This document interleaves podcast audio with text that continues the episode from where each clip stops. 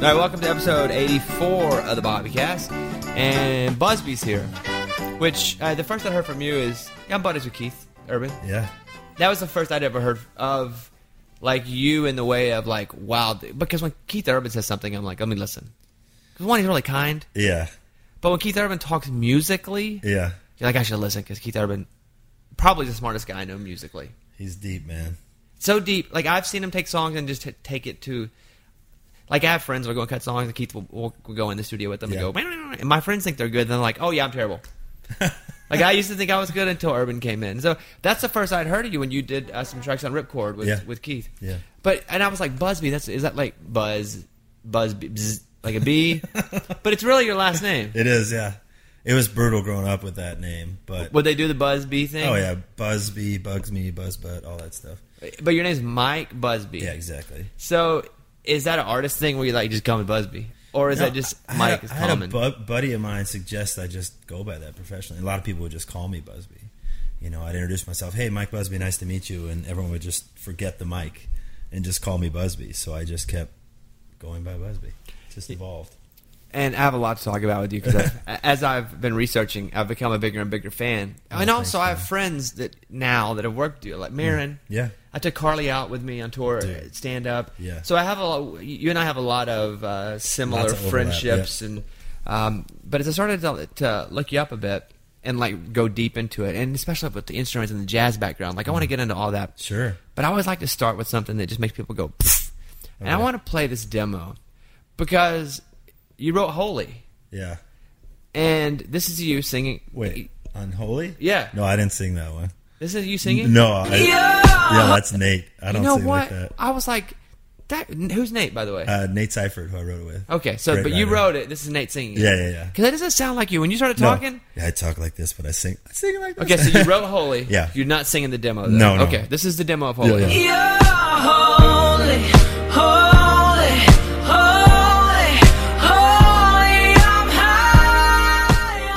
said there have been about two songs this year that I think have been really screwed by country radio. One of them was Holy, Mm. and one of them was Body Like a Back Road. Because they were so popular, people wouldn't let them stay popular. Right. And I thought Florida Georgia Line and Sam both got screwed in the factory that is country radio and Yeah. make number one, get rid of it. Yeah. And I thought this song should have been number one for on the radio chart for five, six, seven weeks. It was that big of a song. Yeah. Did you feel the same way? I mean, as a writer, you hope something like that would happen. And But you write a lot of you have a lot of hits. Did you feel different about this one? Like, yeah, no, it felt it felt very impactful, and and um, it's interesting. The tricky thing is, um, it just went up really quick too because of the momentum of them, and then how big it was. So it was very impactful, but it kind of like came and then went. You know what I mean? And I Too- mean, it's- too it quickly. yeah, it has it has a life after that, like because of the type of song it is and the artist that they are. But yeah, I mean, sh- I think it should have been four or five weeks at least. Don't you awesome. think that it's killing the the culture of country music and the fact that songs come and go so fast? That when we were kids, songs in general, because we'll use country as a format, they would last for Yeah. eight, nine weeks, and they became anthems. And we think of our life because of these songs. Like we Yeah. remember where we were, and now song's number one. Boom, it's gone. It's Yeah. gone. No, absolutely. I mean, it, it, it seems like the disconnect. I mean, to be extreme about it, a, a buddy who was my mentor told me back in the day, the DJs would show up with their record collection, and that's what you'd play, right? And now, obviously, and you you you're one of the DJs who seems to play a lot of what you play. I remember driving probably uh, a year and a half ago and hearing you play Maren early on, and going, "Oh my gosh!" You know, like before it was really catching, you were like really playing that. And thank you, man. You've been such a, a supporter of artists early on, but it's a machine and i understand i understand both sides of it i understand how it sort of needs to be in this modern time but it doesn't necessarily allow for the context of a the dj helping decide those things sometimes and then more importantly truly is the fans fan response and if the fans responding let it go you know I agree so much. To me, the weird thing is, is that a song can be number one, and then the next day, everybody starts to go. Poof. Yeah. A song doesn't go from being awesome Yeah. to sucking in twelve hours. no it just gets dropped off all of the playlist and so it's gone and because of that, I think inevitably, it just we're not in ten years going to have. And again, we're, we're never in ten years going to have the same we've ever had in the history of the world. Ten Yeah. years is never the same. yeah totally It's never the same. But w- I think these songs that just remind like we had songs. Like I can remember hearing Indian Outlaw on the radio. I can remember hearing Smells Like Teen Spirit on the radio. Yeah. I know I feel myself and know where they were. Yeah. I don't know that that's going to happen anymore. It's it's it's a similar thought if you want to go all the way back to like there'll never be another Beatles in part for many reasons, but in part that we live in a different world. Like part of what made the Beatles the Beatles, besides the talent, was it was there was a mystery. You know, you couldn't just get on Instagram and go look at what Paul was doing this morning. You know, I could I could be I didn't, but I could be on your Instagram and what was Bobby doing today and see that and vice versa and whatever. There's no mystery. And even though you got you and I are just meeting for the first time, some of it feels like we already know each other because of the friendships, but also social media and life and the overlap and the, and the modernity, as it were. Back then, there was just everything was like I heard, I think that maybe, and so when the Beatles landed, man, it was like literally when they landed, people were there in mass, freaking out because they didn't know what was going on. They didn't really know what they looked like in person. They wanted to go see it and feel it, you know. So that kind of excitement's just you can't recreate it. I think options also create that. Yeah. Listen, there were three TV channels, Totally. And you're on one of the three TV channels. Yeah. You have, at worst, you know, 25% of the audience. Yep. Period. We, we have 500 channels now. Totally. I mean, we're looking at. Uh, I, I just as an example, a, a TV network came to me and said, "Hey, I want you to do the show." They're like, "Hey, you should come to the show." And I was like, "Ah, the show doesn't feel right. I didn't want to do this particular TV show." And they were like, "We don't understand. Like, you'll do this show and you'll have two hundred and fifty thousand people watching." And I was like, "Guys, not to be a dick, but I have three million people Yeah. that listen to my show live, and another three million that listen on podcasts digitally every day." Totally. And back in the day, it was ten times that. Totally. Like we're, we're all losing our. It's it, it's such a world of fly, of, of like an interstate and cars driving Yep. by. Yeah. And like, do you like the right? Buy a buy right car. You had- Totally. you had to like it while it was there.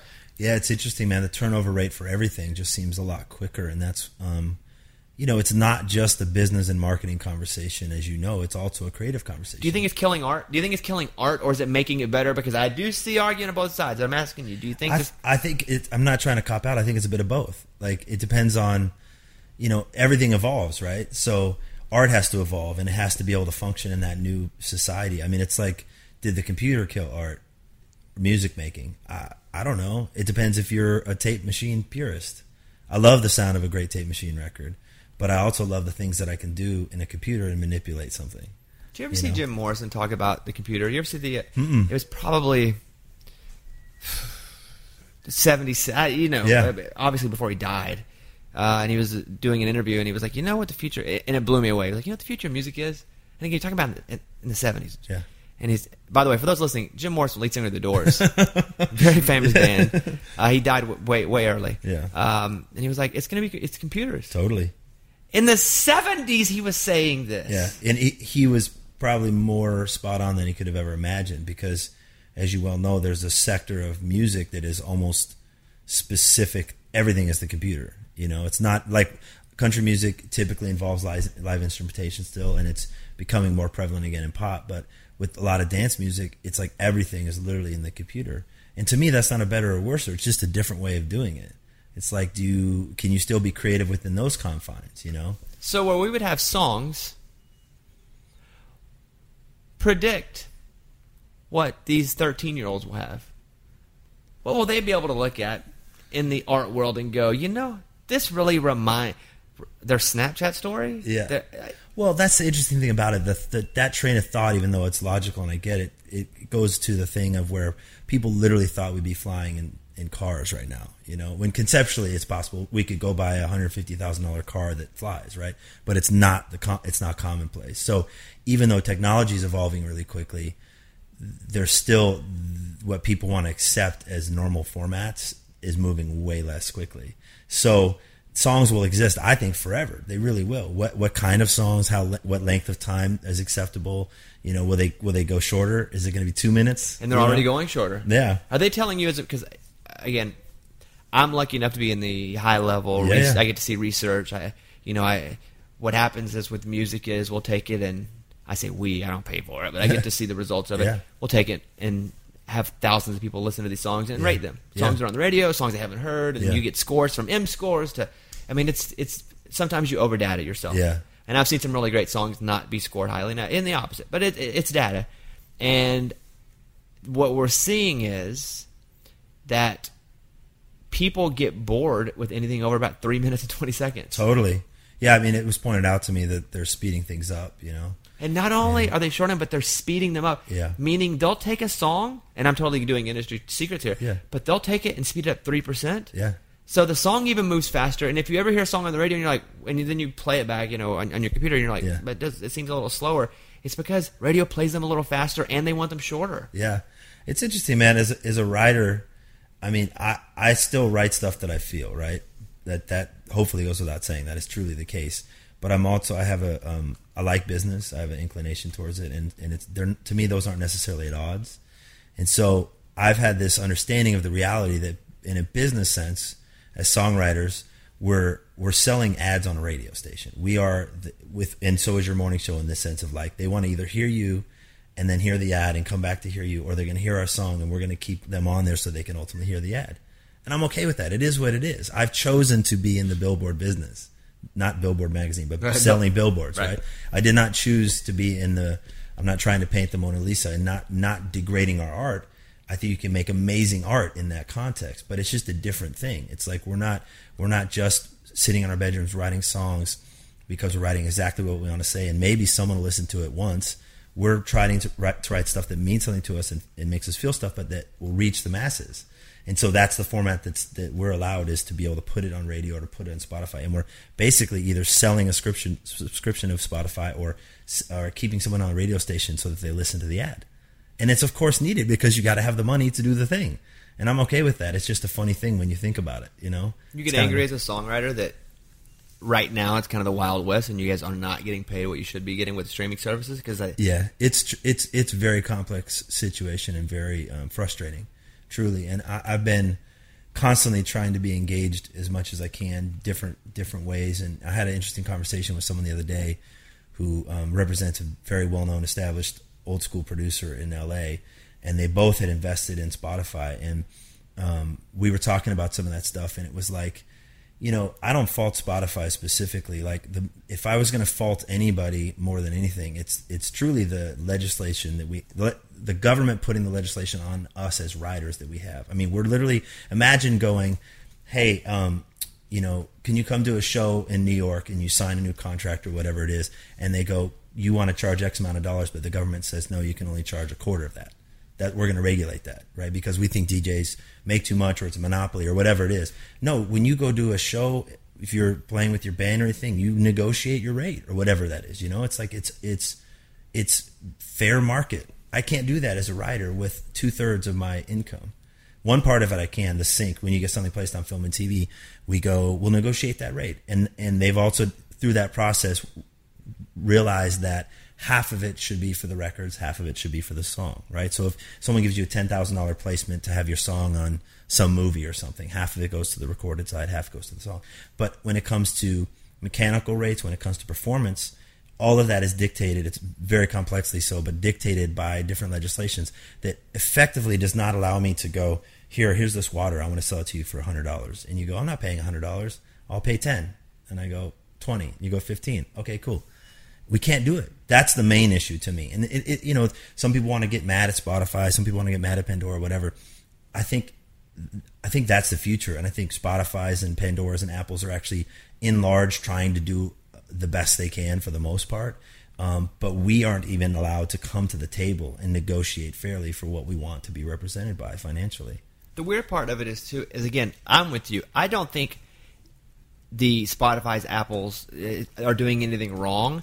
They're not breaking any laws because there are no laws. Well, the, only laws are the They're- ones they're that keep us, in, you know, from negotiating. Go back to the 40s. When I say no laws, Yeah. there are no current. There's there is no law reflective as to what's happening right now with the back. I'll give you an example. Yeah. Um, who came in and um, she sang background.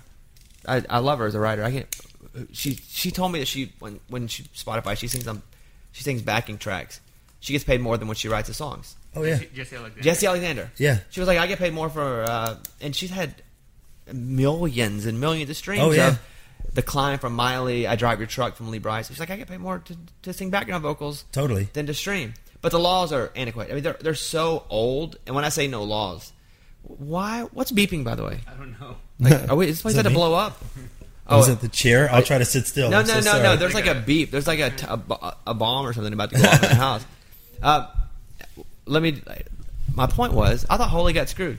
Back to, back to the whole thing. I, Yeah. I really think that you know in the song, and you know, here's, holy, holy, holy, holy, I'm high. in the story with the song, and you can set the record straight. Yeah. S- Did someone because Bieber passed had it, and you thought he was going to cut it, but was there someone before Bieber? No, um, ba- almost simultaneously, Bieber was interested in it, and we did a deal for the song, like as producers, because I co-produced that demo that effectively was going to be the master.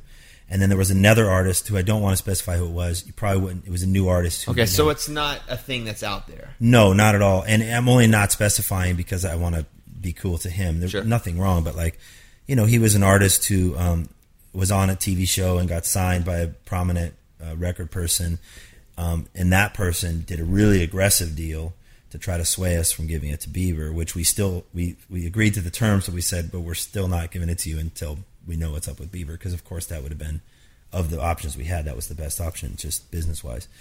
And Bieber wound up passing on it, so we cut it on that other artist. So, and they paid us as producers, so it was already locked in. We couldn't just go and say, "Hey, we want our song back" in a, in a normal situation. And um, about a month before we had been told it was going to be released, my publisher Sarah from BMG hits me up and goes, "Hey, what's going on with that song? Holy, I think it's what FGL's looking for." And I, my head was like, "What?" Like, because I wrote it with Nate, who at the time hadn't written anything in Nashville, to my knowledge, pop writer. This guy Will Larsen, who's pop producer, like total in LA, thinking for a pop pitch, that whole thing. And the fact that they resonated like th- like they did, so I had to call Seth up, their manager, and just be like, "Man, th- these are some of the business complications we're facing, and I'm not sure what's going on with this artist, but I can't necessarily easily get the song, but I of course would love you guys to cut it." So we we discussed it, and then we went back to the label and said, "Yo, you're not going to release this song. You're going to drop this artist, aren't you? Can we have the song back?" And they basically just gave us the song back. Is there and almost sadly, a- he got dropped. Not Okay. because of that, but he was planning to get dropped. Is it almost a thing where, eh, and maybe it's not, where if you say, "Hey, we'd like to have this song back," do they kind of feel like, "Okay, yeah, you can have the song, but you owe us one"? Is that ever a thing? Even if it's not stated, Yeah, I would think so, depending on the person. It's it's a little more complicated in this case because they paid us a lot of money as producers on a particular track because of how how badly they wanted the song, and it in in in the pop world, it's a bit more wild west with all that stuff. You know, it's like how much you charge as a producer is whatever whatever you can get basically, and it can it can be large numbers, and it depends on how much somebody wants a song and if someone else wants it. And so certain- a bidding war for producing. Literally, really. yeah. And, and this particular label person who wrote the check for the second artist, he um, he's known for liking to write checks. Like, and, and if he really wants something, he'll put his money where his mouth is. It went even a step further, which this is just a, a, a little bit of a behind the scenes into that world. So we did something called um, a kill fee. Uh, it's not even in advance, it, but it was like if it's not released as the first single by such and such a date, you have to give us a di- another check that was actually over double of what the producer fee was, and it just guaranteed that we would actually have the first single. Because if we were going to give it to this artist who was a new artist who had no track record, which we'd we'd love for him to have a hit with it, because a hit would be a hit, but it was a bigger risk for us, so their commitment was demonstrated Sure. through that thing. So they had already paid us as producers, and the kill fee was coming up in a few weeks, and that's when I, I called Seth and I explain the whole situation. He's like, "Dude, we can't do a kill fee." And I'm like, "Yeah, I know, man. I, this I, I I know how Nashville works, and it's a totally different way how I work here." Um, and and I was like, "Well, can you can can it be a single?" He's like, "I can't guarantee it, but it probably will be. We're gonna go five deep, and you know, it's a great song, or whatever." Hits me a month later. He's like, "It's the first single. Here's the video." And we were like, "Whoa!" And the rest was history. I mean, it was literally like, "Ju ju ju." Is there a bit of you though when Bieber passes on it? Because that's a money making machine. Oh, crazy, I man. mean, crazy money making. Yeah. Where you're like, oh, more than a bit. I mean, quite frankly, it's you know, and for me, it's you know, I I have a family to feed, and you know, I've been very very fortunate to have hits and a career and all those things. But every one of our situations is that it's like, you know, even if you get the Bieber cut, will it be a single? You know, if it, of course, right now it will be a hit. But there was a time where it was like, he's a big artist, but will it be a hit at radio? You know, or this new kid who cut it, like we have the single, but is he going to break through? And all of those things are just this emotional roller coaster because not only do you write the song with all this emotion and then send it out into the world, but when that starts stuff starts playing out, man, it's just like oh, because you, you at first it is oh Bieber wants it. I mean, it was it was Bieber wanted it so much, quote unquote, meaning that was so legitimately happening that I remember being out there. I was in Nashville at the time. They're like, "Can you fly back immediately? We want to cut his vocal tomorrow." I was supposed to go to Rick Rubin's house and cut the vocal with Rick on Bieber and then that literally last minute the night before didn't happen with no explanation other than he'll cut it in a couple weeks and whatever. Oh, and then when that starts to happen, You just honestly you never know because that could totally happen and then it could be. I- That's the weirdest part about what we do. It's like you can't you can't get too attached to all those things. I've had songs that literally I was told would not even be on the album, then made the album, and I was told well they won't be a single, and then they were a second single. Like my first hit was that. You know? Uh, two questions that come Yeah. this, and I don't want to forget either one of them. First, Rick Rubin, but I want to go to the uh, you talk about album cuts. So uh, we'll talk to writers. Say, hey, I, you know, I get an album cut. Yeah. They don't make much money. Maybe if they get an album cut, it'll pay some of their guarantee back. Yeah, you know? exactly. And in the pop world, is it different? If you get an album cut, is there more money in the pop world, or is it basically? it the depends same? who it is. I mean, it's it's all obviously based on sales, and so a worldwide artist like Bieber, that's that's the main difference. Is these artists can be worldwide, and so even if you quote unquote only sell a million records in the U.S., you can catch another one, two, three worldwide sometimes, and that's that's pretty pretty rad. So it's basically you can sell worldwide as a album cut what a single would sell in the country genre. It would be hard to get that far because basically it's it's for every song. It's a complex conversation because in a lot of pop cuts, there's very few pop cuts that are even three writers. So let's let's assume it's a pop cut that's two writers, just for be conservative. Every song is worth about let's say ninety nine cents per album. So every million records is ninety thousand dollars for mechanicals, roughly, right? And then of course in that is your publisher and everybody. So the, most of that money goes back to to recoup your draw, which you said. So if you if you so if you have half of that, it's forty five, and then if you have four million, that's gonna be one hundred eighty thousand dollars, and then a country hit three way would be maybe three hundred or something, about a million all told. Right. So it's So mechanicals not are tricky, man. But it does pay more to get a cut. And it does make sense. I never thought about the worldwide. Yeah, it's the worldwide thing. That's the big difference between pop and country. Wow. Very little worldwide with um with what country's doing right now, but that's changing, and I'm stoked about it. Let me talk about Express Pros for a second. For just one corporate job, only four to six people will get interviewed for every 250 resumes. So again, think about that. They get 250 resumes. They're only picking like four to six to even talk to. That's not good odds. So if you're counting on getting a job when you're uploading your resume, you probably shouldn't because again, not good odds. The fact is, you need a real person talking to a real employer that has a real job, and that's where Express Employment Professionals come in. Express is your local resource to help you get a new job. So they have more than 18,000 jobs available weekly. That's 18,000 jobs that you need to get filled. That you can fill right now. They have jobs. Find the nearest office at expresspros.com. And Express never charges a job seeker to find employment. So your locally owned Express office can help connect you with available jobs in your community. Expresspros.com. Uh, manufacturing jobs, accounting jobs, customer service, information technology, you name it. Visit the nearest Express office today. Speak with hiring professionals that can connect you to a job in your community. ExpressPros.com to find a location near you. All right, I, I mentioned Rick Rubin, uh, who will go down in history as one of the greatest of all time of era. Yeah, Everything from, from, you know, for me, like the Beastie Boys, like Yep. that's my music. Totally. Like my license to ill. Yeah. When I discovered that, it opened my eyes to, wow, you can look and sound and all this is certain, and you, none of it has to match anymore. Like that opened my eyes to Yeah. anybody can do anything. Yeah. Musically. Yeah. Um, have you spent time with Rick Rubin? Do you know Rick Rubin? You talk about going to his house. No. Have you ever met Rick Rubin? I have not. Um, I was excited about that. That's when you, know, said for that. I was like, Yeah. holy crap! Just, to, Yeah. I mean, even I mean, he's done from. Oh, you know, Rick. I mean, Rick Rubin. Yeah. He's getting skinny. He has. Well, absolutely. And He's a vegan now, right? well, he, the funny part. Well, not funny part. The interesting part was when he was heavy, he was still a vegan, but he actually is gave that up, and I think he's probably still eats a lot of veggies, but in, introduced meat into his diet. So he got skinnier with meat. Well, I don't know what the correlation. Is. That's not how it works for me. When I start eating Yeah. a bunch of meat, I don't get skinny. Yeah. Well, he. I mean, it, the other interesting thing about him is, you know, also not only a wildly successful record producer, but like the label side. You know, it was like, I mean, come on, you know, Def Jam, really?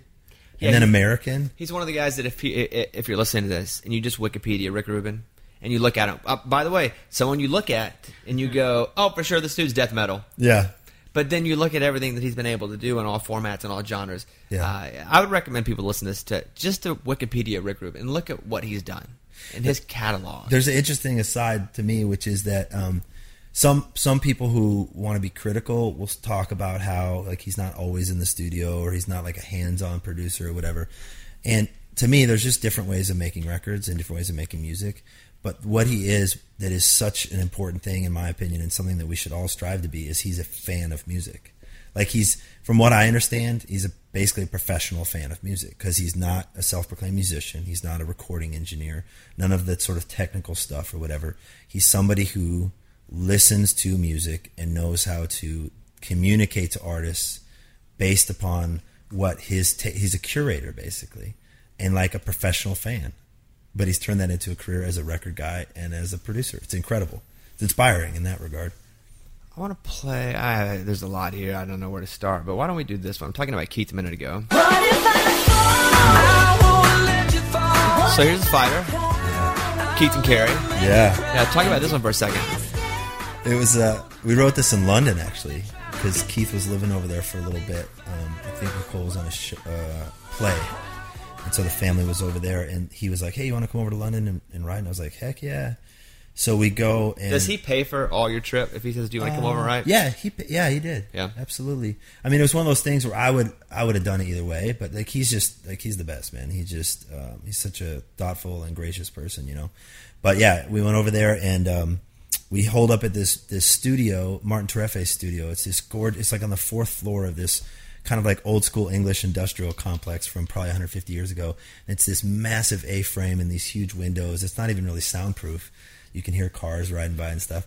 And the second day he comes in, he'd been working out in the morning. He comes in and he goes, "I have this idea for a duet," and he and he starts singing it. and He's showing me the couple parts, and within like ten minutes, we're like, I've learned the parts, we've talked about, it, and we're kind of like sort of singing it to each other. I was singing Carrie's part, you know, and it was like, oh wow, this feels great. And then we just started building a track, and it wasn't really talked about, but I think our mutual um, fascination with the New Radicals really influenced that. You know, the way that sounds and kind of The New Radicals meaning the band, the New yeah, Radicals? Yeah, Okay. and uh, and it just that song happened in just a few hours, literally. And then we did a little bit of stuff after the fact, and then um, once he locked in on having Carrie do it, it was like, well, how where where are we going to get the vocal done? How's that going to happen? And and she had a day off. She was on tour. She had a day off in St. Louis, so I flew out there with my engineer, and he was actually Keith was actually cutting a video to Wasted Time in LA at the time. So he FaceTimed in. And it was like this whole technology being our friend again, you know. And she just nailed it. I mean, she sang it in like 30 minutes, you know. It was the whole thing was pretty effortless, which not every song is like that. It doesn't mean it's better or worse. Or it's just I feel like those are the gifts when the when it's not only seemingly a quality song, but one that people are responding to, and then the process wasn't a huge rigmarole. But then most days it's a big rigmarole. A guy like Keith who uh, is so advanced musically, uh, but a guy like you who, a guy, I assume you started playing the piano as a young young kid. You, Yeah. uh, you went to school on a jazz scholarship. Yeah. Uh, one of the trumpet or trombone. Trombone. Trombone. Yeah. Were you like declared greatest in the world at trombone? I don't know about that. There, there is an award, uh, college age jazz trombone award, which that sentence alone is a, it's a pretty small demographic. No, but no it's offense. still again data is still Yeah, data. It is true data, but it, it by definition of what it is, it, it basically is like it's available to all college age jazz trombone players in the world, and you apply and you audition, and I won that award. It's the Frank Rosolino Memorial Scholarship, which to your point Is I the guess, greatest trombone player in the world. of that age, I guess. yeah. Uh, well, I, there's dot dot Yeah. dot, but I was, I was Well, the the only reason I actually feel comfortable talking about that in any with any candor is because it's not really what I'm doing anymore. But it's also just to demonstrate like how serious I was about it. This wasn't like I kind of played trombone in high school, like all the way up until I was about 21, t- maybe 22.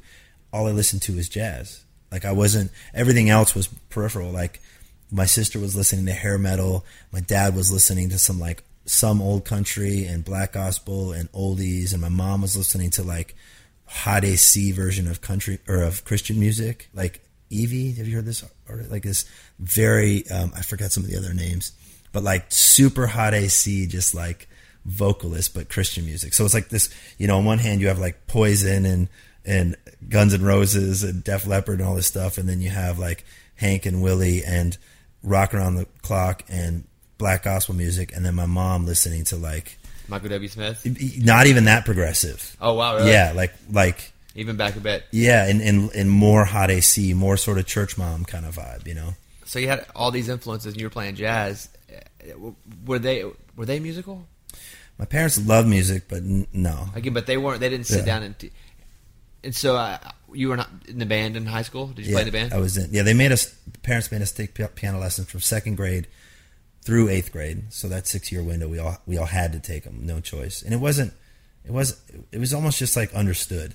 It wasn't like the stories where you hear your parents like forcing you, but we didn't have a choice, so we just did it. Were you really good?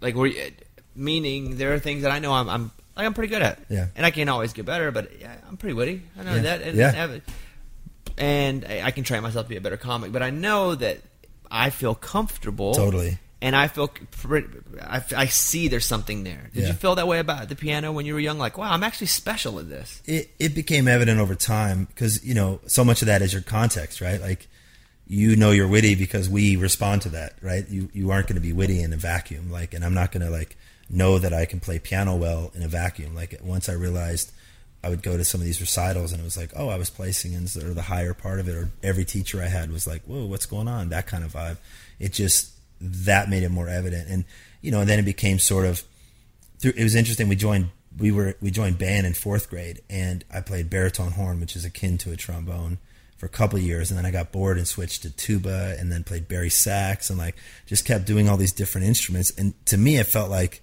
just normal. It wasn't like this weird thing. But as I look back, it was like a kid that age just going, okay, I know how to play tuba now. I'm tired of this. Let me play bari. And the fact that my band director was cool about that, and not only cool about it, but helped foster that love for music really early on. You know, What was the goal did. as a kid? Like, what did you think you wanted to do? Play I, jazz? I just want to make music. I didn't even know specifically. I learned jazz in, in high school. That came across my radar, and I was just like, oh wow, I just got the bug. And started. I, I had a um, couple friends in high school. We just totally hit it off, and we had a little jazz trio. and We just play.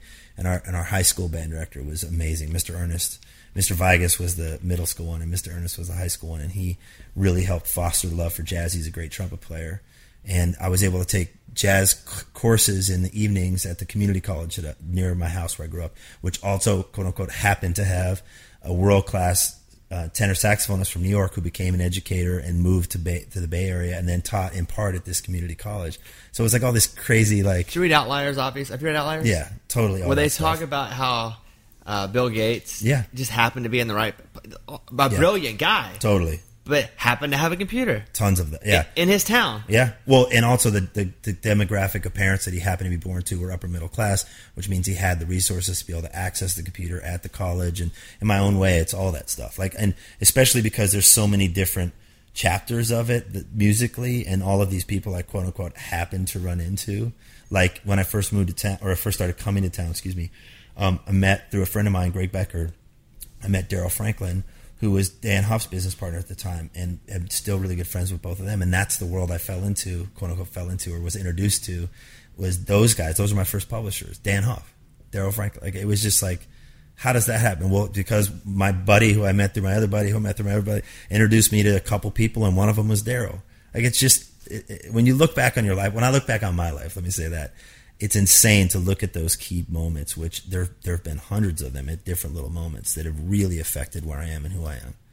Super grateful for it, man, and I, I feel like some of it's divine intervention. You know, I can't explain the whys of it, but si- similarly to like how how was I born with a unique ability? Like I'm I'm like pretty okay at, most things, and then in music it just goes psh, this spike, and then it's like okay, I'm back to being. And then how did that work? I didn't choose that.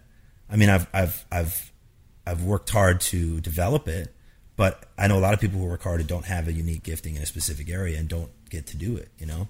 When you come to town, and, and Dann Huff, by the way, I, I spent time with him a couple weekends ago, and there were a lot of us there. And Dan, I was like, Dan, listen, I know there are a lot of artists here, but you're the only guy I want to take a picture with. Because Dann Huff, I mean, just his guitar, Oh, yeah. He's a he's a guitar hero, literally. hero. Yeah, I love I love talking. I'm not a guitar player, Um, so But do you play guitar? You say you're not a guitar player. no, Like, I, I mean it- I could play acoustic, but Is I'm- it like somebody going, I'm not a golfer, but then they go out and they no? I promise like six, you. Okay. Yeah, no, no. This straight up like I, I know ish how to play guitar, and I could play some my songs on acoustic, but I'm not a guitar player, which I'm for many reasons I'm, I'm grateful for. I wish I was at times, but when I hang with Dan, it's like I just get to hang and I don't have to guitar nerd out. But I love talking to guitar players about him because they just like start shaking, and I know how amazing he is because I'm a musician and he's like insane. I asked him, we were sitting beside each other and we were shooting a thing. And I said, hey, we're talking about TR, Thomas Rec- record. And because Dan produced some of the Yeah. tracks on it. And I was like, really though, Dan?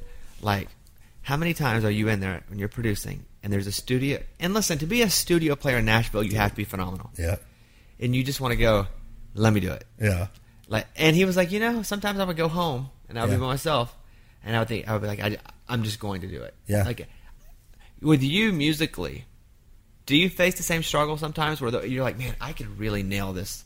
I can nail this keys part. I know No, it. it. Well, it's funny because I, I probably am strongest on piano. Like I, I play bass on a lot of the records I produce, um, but I'm definitely strongest on piano. That's an instrument I, I would actually potentially have played professionally, but I'm I'm happy to not play, and I actually really enjoy as a producer sort of utilizing different colors because I play the piano like I play the piano, and I know what that is. I know what it sounds like. I know what I'm going to do because I do it, and it's and it's not always the same, but there's the similar colors that I go for.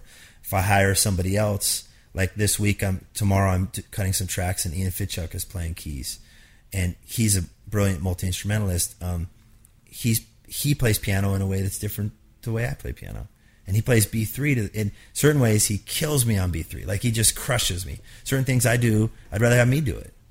But more more important than all of that, I like the variation.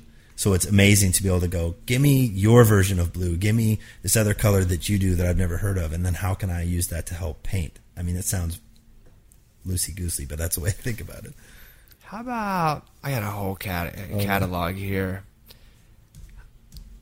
And once I started going, uh, you know what? I want to switch it up a little bit. You know what song I love? Is this one right here? This new Pink song, "Try." I love this song. Yeah.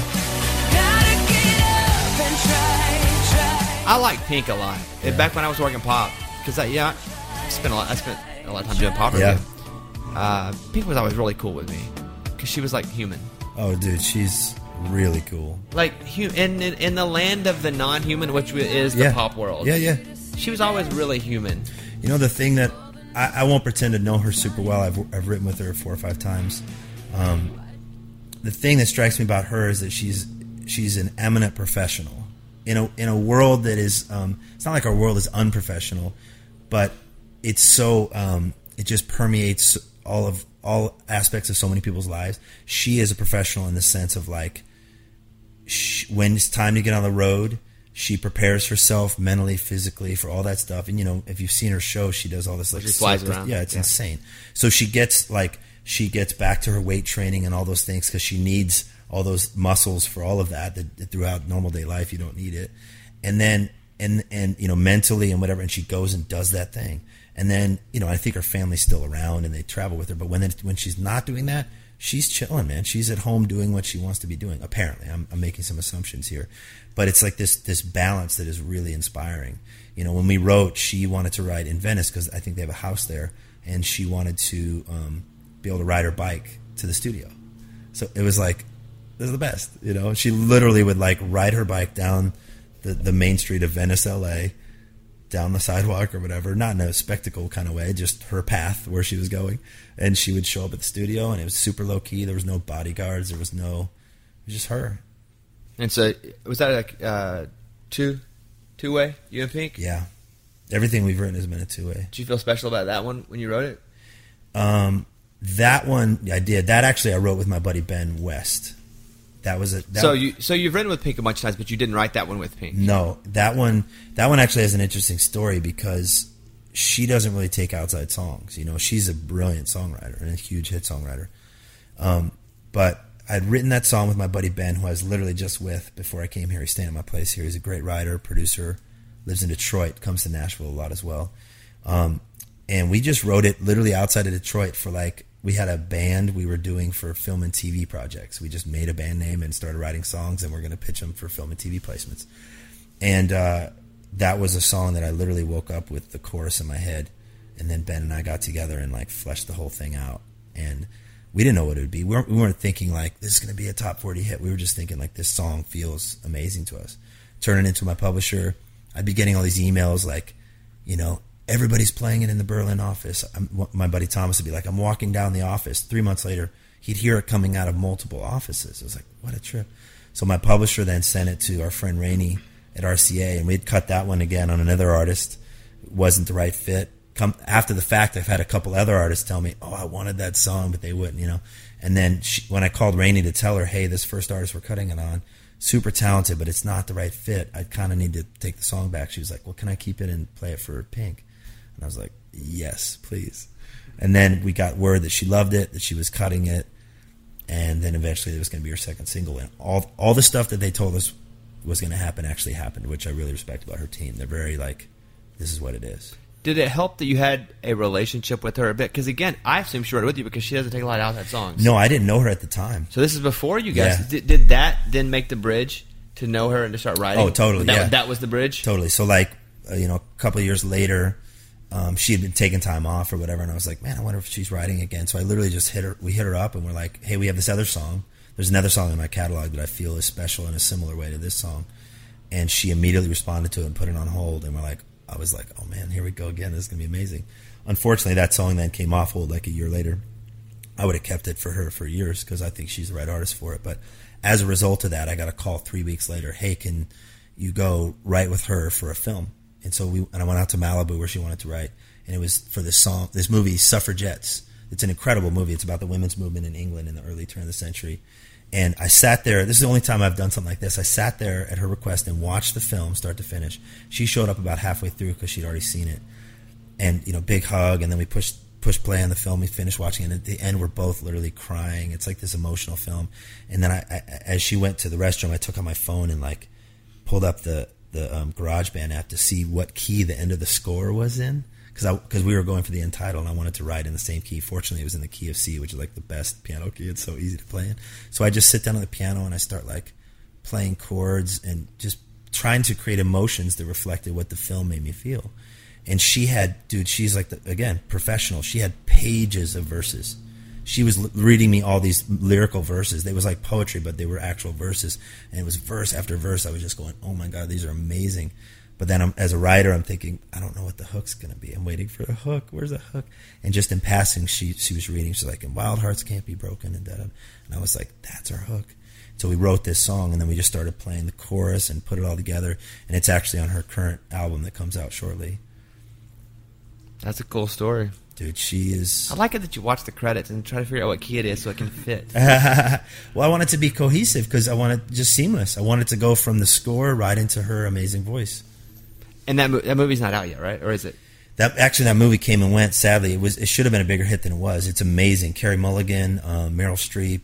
Oh, Meryl Streep was in a movie and it came and went. That's a Well, I don't mean came and went. It, it did its thing, but it wasn't as big as it really should have been. It's incredible, man. What's it called? Suffragette. Let me play this one right here.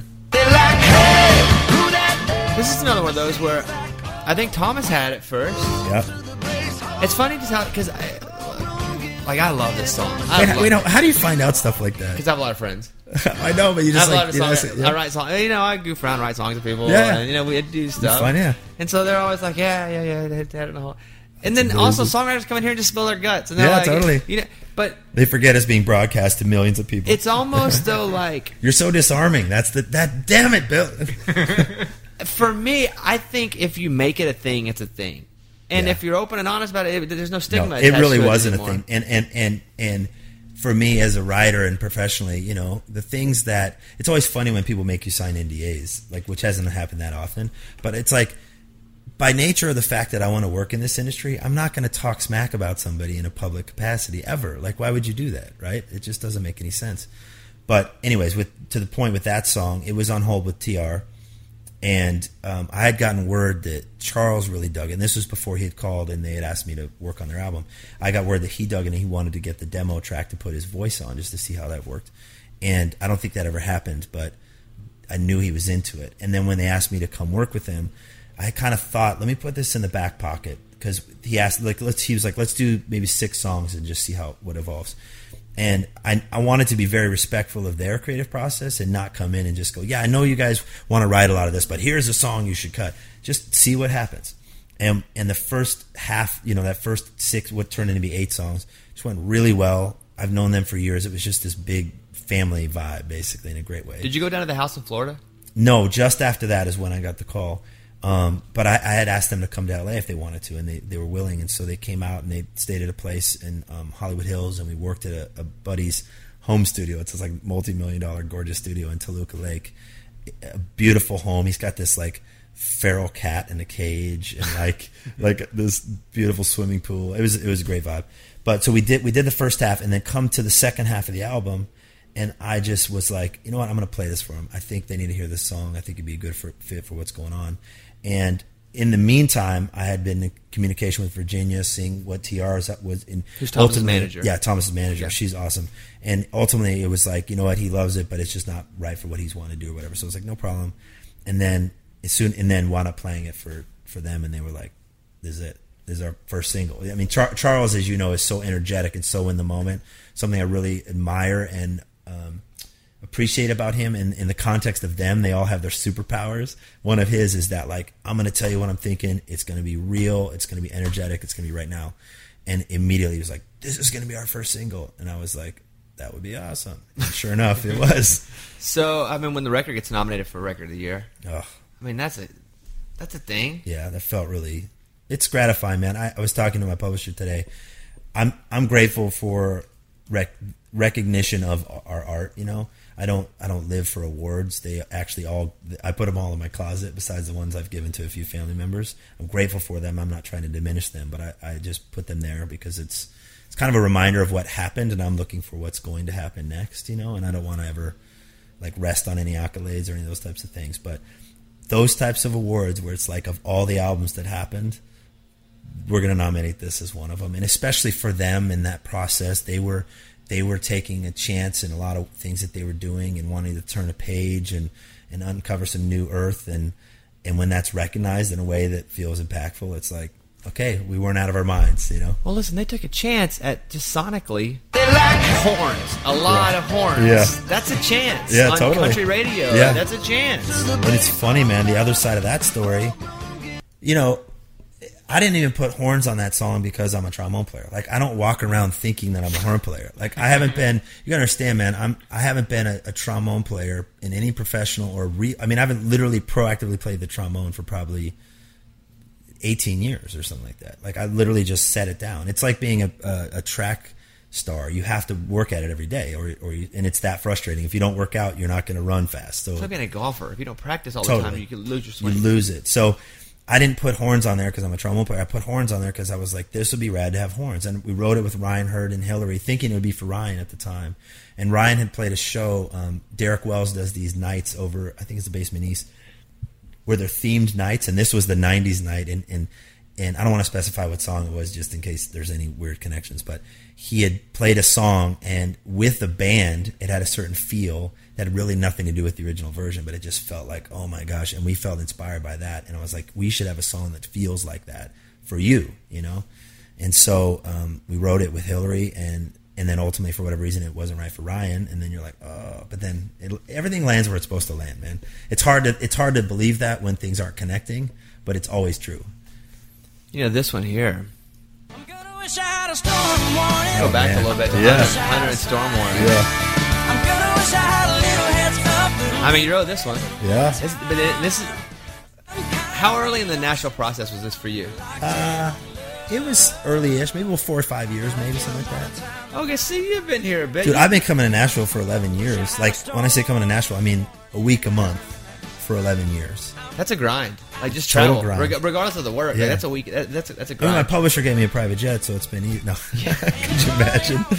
No, I could imagine that'd It's- be amazing. It's Southwest, man. Every, literally every month. And But you're A list, right? At this point, like me, I'm I'm, A- A-list, I'm yeah. A list with a companion. Exactly. So, dude, I'm flying with a buddy too it's, for it's the free. best. Is the best. So you talk about storm warning for a second. Yeah, Hunter. Hunter was, um, you know, this is his first album, so there wasn't. I mean, first album in Nashville proper and uh, on a label and all that stuff. But you know, and it was I was given the prep of like, yeah, he's like this. He he was a boy wonder, you know, Zydeco, multi instrumentalist, whatever. And he comes in and he's just like this super energetic, really nice dude who's obviously multifacetedly talented.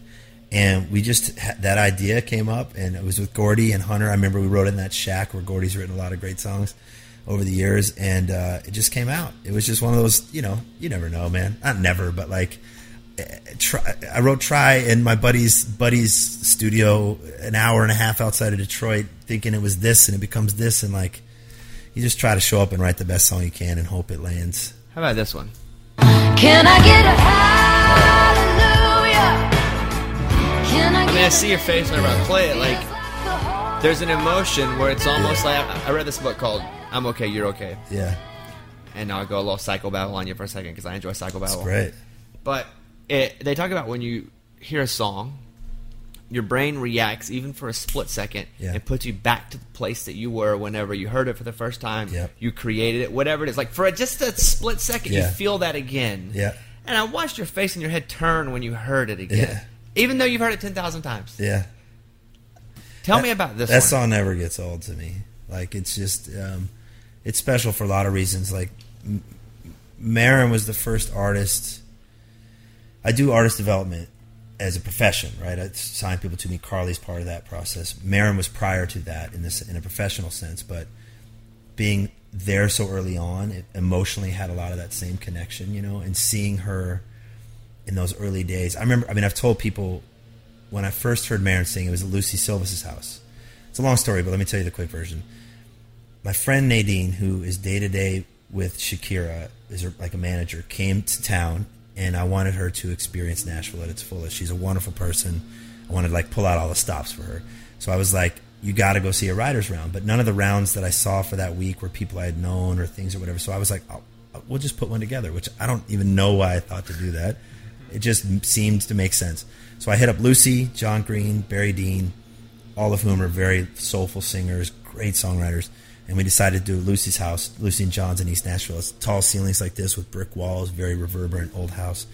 And she and I were talking a little bit about it, and Lucy and she goes, "You should invite that girl Maren. You know, you wrote with her a couple weeks ago. She's great. You should hear her." You know, I was like, "Okay, great." So I, I called Maren and was like, "Hey, I know we only wrote once, but you want to come do this thing?" And and the five of us, with my friend Nadine and her friend, John's manager, and my wife, nine of us were in the house just doing a round. And it felt like we're at either Bluebird or anywhere. I mean, it was that awesome for all of us there. We were such fans of each other. But when I heard Maren sing her songs with her lyrics, it was, I mean, I wasn't there when Sheryl Crow was discovered. I wasn't there when Adele was discovered, but it felt like that urgency and that importance. Like straight up, I remember telling my wife, I called Derek Wells the next day, it was like, dude, I've never heard anything like that. I've never heard somebody sing like this. I've never heard somebody communicate. Like, I have to be a part of this. You know, I don't know. And then I called her up. I'm like, what? What's going on? Are you doing the artist thing? Like, and can I produce? I'll do anything. Like, I'll I'll pay for the players. I don't care. Like, whatever. I, if if money's an issue, let me help. Like, I just want to be involved. And she's like, well, let's write and see what happens. And we did, and that evolved. And long story short, it turned out that I produced the project, most of the project, some of it we co-produced with Brad Hill, who's amazing, and she co-produced it. And it, it it's so much of our hearts were put into it because it was like you know when you there was no clear path we didn't know what it was going to be. It took you know she didn't have a label deal at the time you know? She got signed to the deal. It took people like you playing that song. Like all that stuff happened to then make it the hit commercially that it was but i'm still connected back to the beginning of it and it all came together do you know what i'm saying I do, and I it's- wonder the emotion. Like, what when I played it again, I saw emotion for a split second. What what's the give me give me the word? gratitude. Truly, man, that that song helped solidify some stuff for me. You know, it's it. I came up as a record producer and a songwriter, and I I'm not. I don't own either one of those things. I don't. It's not like they're mine to own. And I made a conscious decision to focus on writing because I like the lifestyle better. I like. Um, if I had to choose one of the two, I would choose songwriting. And I decided if I would ever be able to produce again, that it would flow out of the songs. And that was the first song that I had produced that had a huge impact. Truly, I mean that was the, that was the first hit I had as a producer. But even as a song, like being there when she walked in the studio that day, it was at my place in Glendale in L.A. She had been driving up the PCH, and she comes in and she goes, "I want to write a song called My Church." And I was thinking, "Oh, that's cool. What's that about?" She said, "When I drive in the car and I'm listening to music I I love, I feel like I'm connected to God. It feels like church to me." And if I remember correctly, I literally just picked up a guitar and was like, "Can I get a hallelujah?" Because that's a that's a phrase, you know.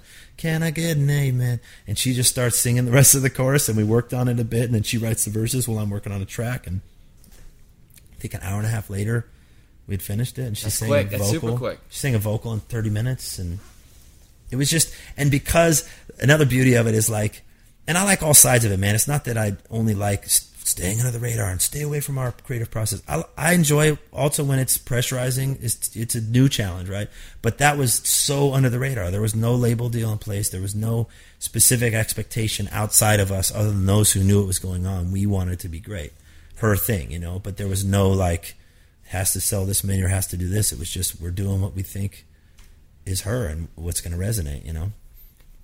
You talk about Maren. Let's talk about Carly for a second. Every little thing. Because you wrote this with her. Remember every Same kind of thing. You wrote it, then you produced it. Yeah. Yeah, this song is, is special for a lot of reasons to me. We wrote this with Emily Shackelton, who's an amazing songwriter. I mean, this is, if I'm not mistaken, her first ten, top ten as well as Carly's. And you know, Daniel, my pub, my publisher, Daniel Lee, who's brilliant, he brought her to me because we made a conscious decision to invest in developing an artist. After the Maren thing happened, it was like, wow, I loved that process. I, I hadn't done much artist development in that capacity, or I hate to say it about Maren like that. It was, she is an artist, but I was involved early on. That's all I'm saying. With Carly, It didn't come off in. in Okay. yeah, I would. with okay. Carly, it was it was um, you know she had so many things in place, but there was you know the music wasn't quite right yet, you know, and she knew that. She came to us going, "This is what I want to be doing.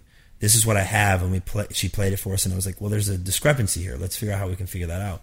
But she had also at the time, um, and uh, man, I, it's it's it's it sounds like I'm gushing. I'm not trying to gush. You have been so helpful too with female artists, man. Like that is, and that's near and dear to my heart because I love all kinds of artists, but I love amazing singers. And historically, a lot of the amazing singers are females. Not that there's not great male singers, but like you think of all the way back, Ella Fitzgerald, uh, Billie Holiday, Whitney. You know, like I mean, go on and on and on. There's you know those types of voice type singers. You know, big voices. Um, and Carly everyone had said no basically she'd been here since she was 18 busting her ass like not sitting on her butt kind of going kind of working and kind of hoping it's going to happen and who's going to when is you know only if only bobby could play my independent song and i'll become there was none of that. It was literally like busting her ass doing the thing. And that more than anything is what drew daniel and myself to her is the work ethic you know? And that because that's that's really what separates the men from the boys. You and i were talking earlier about our schedules. It's insane. You know that man. We have to work crazy pants to, to do this thing. Um, but it, for her the key was really unlocking the mu- the music and that song was a song that we had written where it was like I remember her coming over and Emily was coming over and I was like we don't have any ballads which is never the case You know, Right. it's like- usually the opposite. I want up tempos. Right. And I was like, and and quite frankly, we were inspired by the fact that Cam was working, and that beautiful. And I was like, of course it's working. You have a great voice. You have an amazing, haunting, beautiful song. Why would it not work conceptually? I know it's not that easy, but it was like, all right, let's try to do that that descriptor: a haunting, beautiful, amazing song, ballad with an amazing voice. And that song is the song that came out that day. And it just, I mean, anybody who, who's worked hard and has success deserves it. But that girl, that girl deserves it, man. It's Yeah. been amazing to be a part of that story, and Emily too. I mean, it's like, oh, that stuff. It just. I remember having my first hit. That was amazing. I was driving up to to introduce my then fiance girlfriend to, shortly to become my fiance to my parents. Now she's my wife. And on the way up, Daryl called and said, "Hey, Rascal Flatts is Summer Night's the next single." And I was like, "Oh man!" And that was one of the best feelings as career wise, you know. But better than that, bro, and you probably know this, seeing someone you care about or involved in invest in ha- them having a hit. That's just like, oh. So anyways, yeah. Summer nights, everybody's feeling It's your first first hit period. yeah, first single. What's a hit to you? Hmm. Ra- let's say Radiohead. Okay. You know, it was- and it was the first first radio single I had in a commercial sense. I had other songs that were released to independent radio or or that kind of thing, but the first like you know commercial record label going to any sort of sort of proper commercial radio. People in the city can be like, "Hey, I heard your song." First time that ever happened. Like someone Totally. from Pittsburgh call you and be like, Yeah, "Hey, it's funny. I always think of that song. People talk about the, the Eagle Cooler. You know that line. It's he's saying igloo cooler, but it sounds like Eagle Cooler to Oh, some he's saying people. igloo a lot, lot of people are like, "What's an Eagle Cooler?" I'm like, "What are you talking about?" We wrote that on Gary's back porch with Brett James. That was a fun day. at LeVox's house." Yeah. Yeah, Gary's funny, huh? Oh, he is one of the funniest people ever. Yeah, he, I would see him. We used to live about four houses down from each other before I moved, and he would go work out in full camouflage, like long sleeve pants. He would go wait. He would go work, and I. would- Yeah. And the first time I was, I, and I've told this part of the story. I, I, there was some kind of exercise bike that kept waving at me in full Yeah. camo, and I was like, "Who's working out in full?" And it was Gary, right? That's And- amazing. And, but then I would see him there again working out in full camo. Yeah. And I'd be like, "What are you doing?" He's like, "Ah, these are just the clothes that were laying around, so I put them on." And now it's like he disappeared. Like when they're not working, Oh, dude. Gary disappears into the woods, and it's like good luck finding him. Totally, man. He actually, yeah, he he is he's a big hunter. he's a he's a trip. Yeah, he's a he's a really good guy, man. They I gotta say they they were the first artists in town to really believe and invest in me. Like um, Joe Don uh, had heard some stuff I had written and and sung the demos to. Back then, I was singing a lot of my own songs demos because Dann had played him a song or whatever, however that worked. And so he reached out to write with me, and then Jay, and then Gary, and written with every combination of them. And my first song, my first cut was with them, commercial cut. It was a song called "Better Now" that I wrote with Greg Becker and Daryl Brown. And then my first single was with them. Literally, I mean, sort of happenstandentially in that regard, but it, they, they've been amazing to me, man. They're just We talk about singers, and uh, I know you produced this song here, You look alive like my next but with Lauren, and, and I did. I was on the radio. I was talking over the last couple weeks, and I just like to make lists. And Yeah. I like lists to be controversial sometimes. I have different opinions. You know, I like to hear people talking. Yeah. that's the whole point of it. But uh, I did this whole list of underrated artists. Yeah. like, it- listen, it, it's subjective, completely subjective. I, I, can think do I, it. I think I just saw this today. Man. I can It's put on there whoever I want, you know, it, Yeah. and it's my opinion. It does. It's not right, Yeah. but it's my right. Yeah, yeah. But I put Lauren on there because when she's listen, there are in the land of fantastic singers. Oh. Then there's Lauren Alaina, and there's that other one percent of the one percent. Yeah. and she's in that, and so you're producing, and I didn't know it until I saw it with my own eyeballs. Yeah, no, she's. Uh, it was, I was with Keith the other day, and he's a car guy, and he, you know, we were talking about a Bugatti that some friend of his had or whatever, and it's like she's that of voices. Like she is the, the the elite race car of voices. You know, it's like And there are a lot of awesome race cars that cost a lot of money, but Yep. then there's that. yeah, this particular Bugatti I think sold for like eight million pounds. It was so rare, but she, yeah, she has so few limits to what she could do vocally. It's insane. Like it is literally insane. And that was an interesting part of our process. You know, of course, it when you're making a record. As an aside, you it's like being in camp. You know, like you go to camp, you all become this family for a period of time, and then someone blows the whistle and goes, "Camp's over," and you're like, "Crap, man, we have to go home." And then you miss each other, and then you're like, "What happened? We had so much fun at camp," you know. But anyways, when we were making that record with her, um, she'd come out to LA to record some vocals, and you know, again, to, to, to keep the analogy going, it was like I'd taken the Bugatti out to the track, and the engine was sputtering, and I'm like, "What the heck is going on? This is a finely tuned machine."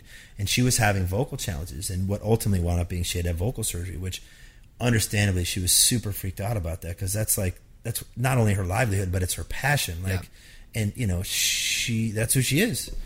And I, you know, I couldn't guarantee her of anything. I'm not a doctor, but I was like, I've had multiple friends go through that. I, I bet you anything, it'll actually be better on the backside. Not just back to where you were, but even better. And, And it and- ended up being yeah, and she's got more control even and more. And, and how do you improve on what she had? But it's crazy, man. Her her naturally born and obviously she's worked on it too, but naturally gifted ability is just like ugh, out of control. she would send me pi- eh, the throat inside the throat looks like a vagina, and she would send me pictures of her throat. Yeah, exactly. And I would, uh, for a second, I was, uh, and I knew she wasn't sending me pictures of her vagina, Yeah, but it looked. Whenever someone sends you that picture, Yeah. and You- I haven't even seen that many vaginas in my You- life. I'll be honest with you. second. Yeah, Yeah, you're like, whoa, it's your throat. And Exactly. she was like, I've, I've gained. She's like, I'm able Yeah. to sing places now that I wasn't able to sing, and she already. These kids, and she's she was definitely a kid when she went on Yeah. a talent show. Wait, To go on these talent shows, and, and you can write people off and go, ah, they talent show culture. people like- Yeah. You have to be able to sing to go on these live talent shows Yeah. and be successful. Totally. And so it's like when the Danielle Bradberys, the Lauren Alainas, Yeah. and we Kellie Pickler. Kellie Yeah. Pickler will blow the roof off the place Totally. singing. And so Lauren is that, and then plus. Yeah.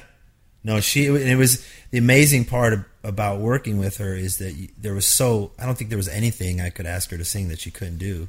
That's and it, would probably say the same thing in the sense of like I'm always telling them there's things they can do that they don't think they can do. Not because I'm trying to be silly, because I feel like I understand how far they can go and try to push that in a sense, usually hitting a particular note or whatever. But then some of the trick too is learning how to go because I mean Lauren's Lauren could do anything like vocally. So she'll be like she'll be listening back to her takes and like singing riffs over the top of them that she could and so it's almost like also knowing like when to to do to restrain yourself because just because you can go 180 miles an hour doesn't mean that's what you should do on I-65. You know, if you're going to drive your Bugatti down to the row, you know what I mean? So it's as a producer, that's part of the trick is being not the governor like it's my call, but like helping her know where those parameters should be, you know? And really gunning it so to speak at those right times. Did Keith take you out in the Batmobile? You guys go drive? He let you drive it? You know, it's it's kind of embarrassing. I can't fit in that thing. That he has that Bugatti. If you're talking about the Bugatti, yeah, it is. It's it's like tiny. I'm six foot four, 250 pounds. Like I'm a big dude, man. Did you try to get in it? Literally. I mean, when I say I can't fit in it, I can fit in it, but I couldn't drive it. Not comfortably to, to drive it. no, to- right. and he would have probably let me. He's the best, man. Like it's just. Uh, what's the goal? Like now, what's the goal? To stay married to the same woman and be a good husband and father. Truly. That's it. Like all this other stuff I'm grateful for and I I get I obsess over. it. I love what we do. It's not that it's not important. It's stupidly important. But if if you're going to ask me that, I think as big picture as I can and that's what I come up with. Like I want I want to be there at 70 when you know Bobby Bones isn't calling me going, "Hey, be on my podcast" because I'm 70 and no one cares who I am with that woman with those kids thriving, you know, and um, hopefully living a life where people go, that dude impacted me. He cared, you know, because it's like all this other stuff is amazing, man. I get I get to produce, I get to write songs, and people pay me to write songs and produce records. It's incredible. It's what I was made to do. I'm so grateful, but it's not even just a conversation of like how quick does a song go off the radio. Like who who was the Grammy Award winning song of 1989? I- it would take me hours of asking people without googling it. No one would know. In 1989, though, it was the biggest thing, and it was huge and impactful, and it mattered to everybody. I'm not saying it's no longer important, but what's important in that regard comes and goes. I'm curious now. Let's see if we can figure. Let's let's just take a guess. Might Google it. What the Grammy Award winning song? I might have my 1989. years off, but I do know what I think the song Okay, is. hold on. Let, let- let Yeah, me I'll let, let me see what I can do then. 1989. Now I got to think of where Do you have it? I would go to where the is this something that I could, that I know? yeah. It is. Yeah. So 89. Can you show me? I want to make sure. It's the Oh no! I want you. I Oh. want you to. Uh, you, I've I've looked before. Okay. Yeah, I'll wait for you. Yeah. I want to work backward. Yeah. There's a kiss from a rose. that's not early '90s. That's right? like yeah, That's like 94. I would guess that's like 94, '95 ish. Yeah. Three maybe. Yeah. Okay. 89 was pre. I'm gonna go with the bodyguard. That's still No, that's that's too early. '90s. Yeah, that 89's early. Yeah, it is. It's tricky. 89. And and you know what's other tricky? What's also tricky about that time is the songs that we tend to remember are like the the rockish leaning ones that weren't the Gram, typically the Grammy award winning songs of the year. This song, if it's the one I'm thinking of, is a huge song. But is sorry. it? It's. I'll give you one. It sounds like it should have come out before '89. Ah, I don't even know. What is it? Uh, what, what do you think it is? if it's the right one, it's "Wind Beneath My Wings," but I might have the wrong year. What is it? Don't worry, be happy. Oh, there you Wow, go. that one agree. That's a bad example. The example I had was because we do still love and care about that song. that song. But it's like you know the, the point remains You wouldn't remember though. the the the stuff that I mean that is just preeminently important in our work comes and goes. And I don't mean that flippantly, man. It's not like nothing matters because you can go you could go all lamentations on it, which truly in the grander scheme of things, what is anything, you know? But it's not actually just the work that matters, you know. It's the relationships, it's the the heart, you know, and that's something that it's it's tricky to remember that stuff. I struggle with that because it's if if like you did ask me, that's what's really the most important to me. But sometimes my life only reflects the business part of it, you know, as opposed to the relational part. Not that the relationships don't matter, but like prioritizing, taking the moment and going like, how are you doing, man? Like, what's really going on? Like, are you are you good? Like, is everything cool? Do you need to talk? I'm here, you know, because that stuff matters, man. That really does. And it's not again, that's the stuff that happens behind closed doors in secret. You're never applauded for, you know. But those are the things that echo echo heaven, so to speak. You know, that's that's the stuff that matters. Who do you go to when it's you're like ah I'm stuck or I'm in trouble with and not like it's the law but like Yeah. creatively I'm in trouble like I don't I don't really know who's your who's your guy who's your girl Um, I mean, I talked to my wife about that stuff. I talked to my publisher, my pastor, my best friends. You know, I'm just all of it's one big conversation, truly, and and several other several other writer friends. You know, um, it, the the thing I've learned or been learning is whatever I struggle typically it's not unique to me. Just because we don't talk about it in normal conversation doesn't mean other people aren't going through the same things. Yeah, you say that, and I, so I wrote this book, right? And I, I wrote a book, and it did well. It was a bestseller for a while, but I was really nervous at putting it out because I felt very alone in my story. Totally. Because I grew up a kid, and my I didn't have a dad, and my mom was a drug addict, and she died in her forties, and I was, and we went through some very tough times. And I thought I'm going to tell the story, and I'm, I, I felt very alone my entire life. Felt very like nobody knew what I'd been through, and it created this humongous chip on my shoulder hmm. because nobody knew what I'd been through. I put this book out, and first of all, I was like, man, nobody's gonna. Do you? I will go do shows, stand up shows. People will come up to me and go, "You told the story. I have the same story, and it blows my mind. I spent my whole life Totally. thinking I was alone, Yep. and then when I put this out, and people if people would consume it, the amount of people that come and go, "Hey, you're not alone." Like, dude, I was like, that what you said there is what I experience now with 100%. something, like- and even the the radio show where I talk and I'm vulnerable and I say things and I think, ah, no one, no. Yep. same thing. And, it, and what you said there is the other part of it. Even if like your exact story is not my story, but when you throw the vulnerable card on the table, it creates an environment where oh, I can be vulnerable. You know, and I'm learning that myself. Like so often we have to lead. We have to go. No one's being vulnerable, but I'm feeling whatever. I'm going to just say it. Hey, are you guys struggling? Do you think that you're never going to have a hit song again, or that everyone thinks what you do is a joke, or whatever it is? You know, and everyone starts to go, wait, you're you feel that too? I feel it, and we start you able to talk about those things and just sort of like um, put the pin in a little bit, so to speak, because you know we're all creatives, and as such, our brains are a little like extra wonky, and it, com- it comes with the tax, the emotional tax, right? Of having to deal with some of these extra insecurities and extra fears. I mean, we all have insecurities and fears, but it just seems somewhat heightened with creatives. I always say to be different, you really have to be different. Yeah. Meaning, if you want to be different than the rest, you don't just go and be different and then you're the same the rest of you. Like, Totally. like I'm a weird human, but that weirdness allows me to do different types of things, and, and where I can flourish in certain areas, I really struggle in others. Totally. But that's what makes me different. Like for me to be different, I am different. and something that's tricky about that, or let me just speak for myself. It's been tricky because being this dude who's like, I was a jazz trombone player and I write pop songs and country songs and produce and publish in business and music and all together. It's like there's not. It's not like you can just go, oh, I'm going to build a career just like this person, which you can't do that to begin with. But when you're sort of doing you, the path isn't laid out, and it's sort. It's scary. It really is because everything in me constantly wants to go like, who can I look to who's done the thing? And I definitely have mentors and people I admire, like Dann and other people like that, who I can call and have these real types of conversations with. And but Dann Huff's career is totally different than the career I'm working on and where that's headed. And even if I try to replicate his career, it's not possible.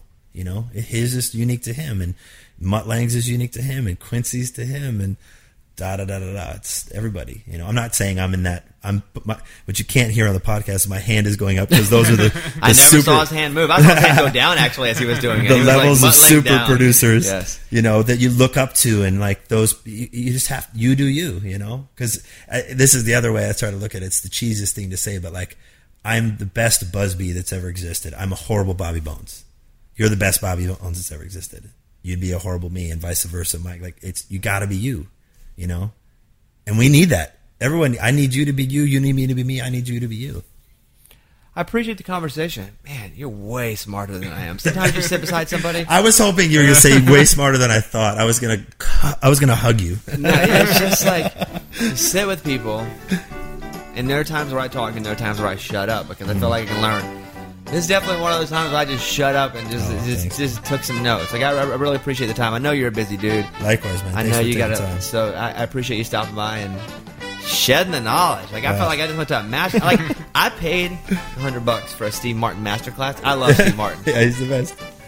creatively in, in so many forms. From Yeah. it, it, he was selling out stadiums doing stand up when it just didn't make sense to because you couldn't see him. Totally. It- it- and you couldn't hear him. You were just yelling through a PA. Yeah, Uh, literally. I mean, yes, literally. So, you know, I, I, I bought the master class and I enjoyed it, but I paid hundred bucks for it, right? And Yeah. I, I love Steve Martin, but I feel like I just got a free uh, Busbee master class here. Uh, Thanks, man. Thanks for having me. yeah, thanks for coming in. What episode is this, Mike? 84. 84. Uh, that's Busbee, or as I call him, Mike. Does anybody call you Mike? You- Does your, what's your wife call D- you? Dann Huff insists on trying to call me Mike or Michael, and he's trying to make Okay, as many people Michael, wow. call me that. So. Keith's been calling me Michael, and Yeah. anyone Dann can influence to call me Michael. he thinks it bothers me. It doesn't. But thanks, Dann. All right, well, uh, thanks everybody. Uh, thanks for real appreciate you, man. All right, all right, bye everybody.